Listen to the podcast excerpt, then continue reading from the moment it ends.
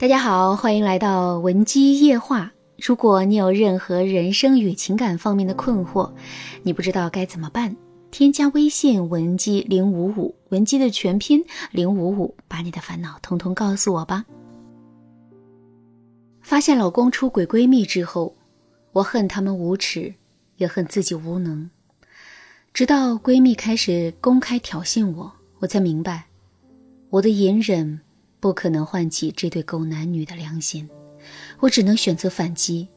为了让我的婚姻能够继续，为了让老公回到我的身边，我步步为营，不断撒谎，从憨厚老实的女人，变成了闺蜜都怕的人。就连我都没想到，我的心机能深到这个程度。王女士对我说：“我自认为是一个比较独立的女性。”在上高中的时候，我就觉得男人都知道挣了钱之后就有大把美女，所以他们都忙着投资自己。一个女人如果想要获得人生的自主权，一样也要为自己投入。所以我学习特别努力，留学归来之后已经成了全家的骄傲，工作也特别好，上了四年班我就已经买房了。但我老公比我更优秀，他家境好，样貌好，为人也很幽默风趣。我们是因为工作上的事产生了一些联系，但是我一直不太敢高攀他，所以一直以对待同事的态度和他接触，但没想到他会先来追我。一开始我觉得我拿捏不住这样的男人，所以我拒绝了他的追求。没想到他锲而不舍地追了我一年半，所以我们就恋爱了。那段日子真的很幸福，他还是一个懂得提供情绪价值的男人。能看穿我的坚强，也能包容我的缺点。我也觉得这段婚姻除了稍有缺憾之外，一切都太美好了。我曾问过他，他爱我什么？他说他爱我傻乎乎的憨厚和执着，还爱我的善良清透的眼神。可是，结婚八年以后，我却不得不装傻充愣，和小三坐在一张桌子上吃饭。没错。老公的小三就是我从小一起长大的闺蜜。闺蜜在国外已经结过一次婚了，和法国老公离婚之后就回到了国内。考虑到她无亲无故的家庭情况，所以她回国的时候，我带着老公一起去机场接她。但见到她的那一刻，我还是愣住了。她本人要比照片、视频当中明艳很多，一头卷发配着长裙，映照的周围路人都灰头土脸的。看见我的时候，他眼睛亮了一下，但随即目光移到了我老公脸上。他对我说：“眼光不错呀，之前你结婚的时候，我一直在照顾孩子，加上路途太远就没来。现在看到你这么幸福，我真的很高兴。”然后，他又主动给了我一个拥抱。很快，闺蜜凭借出色的履历入职了一家很不错的公司。我们差不多每周都要见一次面，似乎总有说不完的话。有时候我周末还会去闺蜜家住，我们能在被子里聊到半夜两三点。但有一次，我发现老公的好友列表里竟然有我闺蜜的微信，我就问老公：“你怎么会有圆圆的微信？”老公正在工作，头也不回的回答说：“哦，忘了跟你讲了，我们公司和他们公司有合作。”他的顶头上司就是项目负责人。那天开会的时候，我们俩就遇上了。他告诉了我一些比较内部的事情，给我们帮了大忙了。我正打算有空的时候请他吃个饭呢。去哪里吃你安排吧，你们比较熟。我点开了他们的聊天记录，是一片空白。但奇怪的是，闺蜜头像却出现在聊天页面的前几位。我当时就感觉他们是聊过天的，但不知道出于什么原因，把聊天内容删除了。随即，我又觉得自己可能是想多了。之前老公就吐槽过我患得患失，没有安全感。如果我事事都要多想一遍的话，那我老公和我生活在一起会不会觉得很累呀？想到这儿，我就强制自己不要再多想了。转眼，闺蜜回国半年多了，我开始下意识的减少和她接触。有一次，闺蜜约我去她家住，我本来想拒绝的。但想到老公已经出差了，所以我就去了。他洗完澡撩着头发的时候，此时风情万种，但我却隐隐约约看见他脖子上有一个清晰的齿痕。我立刻开玩笑的问他：“宝贝，你交男朋友啦？”我闺蜜笑了一下，没有否认。过了一会儿，她才说：“可惜啊，他现在还不完全是我的呢。你说，最后我能和他在一起吗？”我说：“这个你干嘛问我呀？什么时候你带出来一起吃个饭，我帮你把把关。”闺蜜笑了一下说：“行啊，我知道你眼光好，不然怎么能找到这么好的老公呢？对了，到时候你把你的老公也叫上，我们一起吃饭。”你可以回去跟他讲一下，我这边时间很好约，就是他这个大忙人恐怕不方便到场。我立刻不高兴地说：“你不知道我老公那个人其实并不像你想象的那样，咱俩在一起的时候能不能别提他了？我烦得很。”闺蜜诧异的看了我一眼，说：“怎么啦？你们最近吵架了？”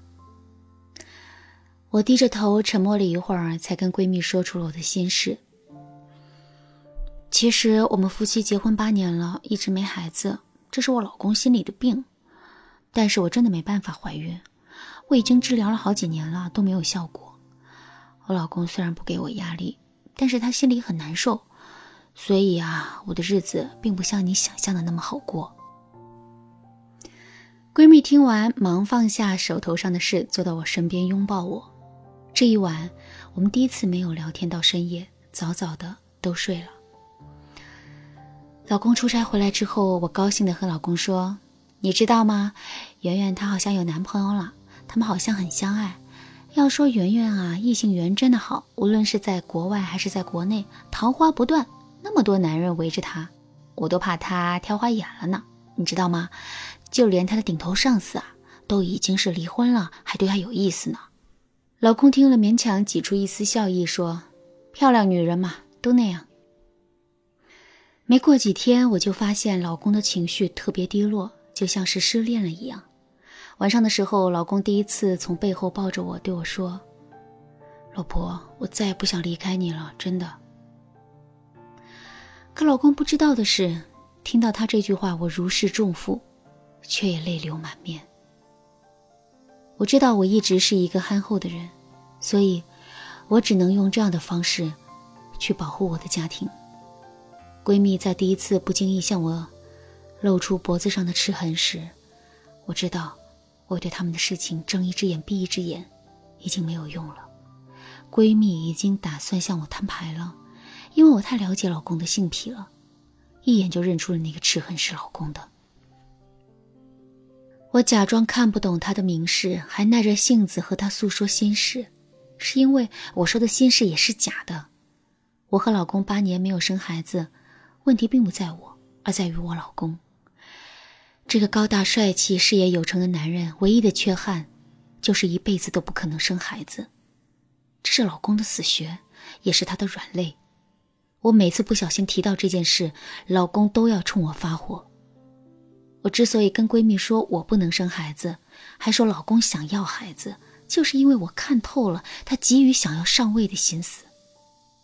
按照我闺蜜的心智，她一定会想方设法用这件事彻底驱逐我。所以，当闺蜜告诉我老公她怀孕的消息的时候，我老公一定会想起我平时吹的那些耳旁风，他根本就不会相信这个孩子是他的。是呀，他怎么可能有孩子呢？我的计策并不高明，放在别人那里甚至不一定能起作用。但是，我比谁都了解这两个人，我了解他们的性格和心理弱点，所以他们能闹掰，都在我意料之中。几周之后，我闺蜜接受了公司升职的委派，跟着她顶头上司一起去了法国。我闺蜜是个聪明人，不图一头图一头。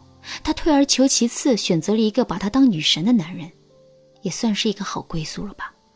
当我把这个消息告诉老公的时候，我还不忘添油加醋编一句：“其实啊，你不知道，他们俩早就有关系了，不过我这位闺蜜那个时候嫌她上司长得不好看，不知怎么的，如今又啃了。老公当即回复我一句：“我劝你以后和这样的女人少来往吧，太恐怖了，心机特别深。”我听了之后苦笑了一下，没有再接话。好，王女士的故事呢就告一段落了。说实在的，王女士啊是一个又厚道又有智慧的女人，她用自己的方式想方设法维持了三个人最后的体面。在整个事件当中，王女士向老公吹了枕边风，也使用了离间计，还利用了老公和小三的心理弱点，保全了自己的婚姻。在现实生活当中，不是每个女人都能像王女士这样做到有的放矢。这时候，你就需要一些专业人士的帮助了。好啦，今天的内容就到这了。听万千情感故事，寻找人生幸福密码。如果你也遇到了情感难题，想要寻求一个答案，添加微信文姬零五五，文姬的全拼零五五，让我帮你拨云见日，找到幸福。您可以同时关注主播，内容更新将第一时间通知您。您，您也可以，您也可以在评论区与我留言互动。每一条评论，每一次点赞，每一次分享，都是对我最大的支持。文姬说爱，迷茫情场。你得力的军师。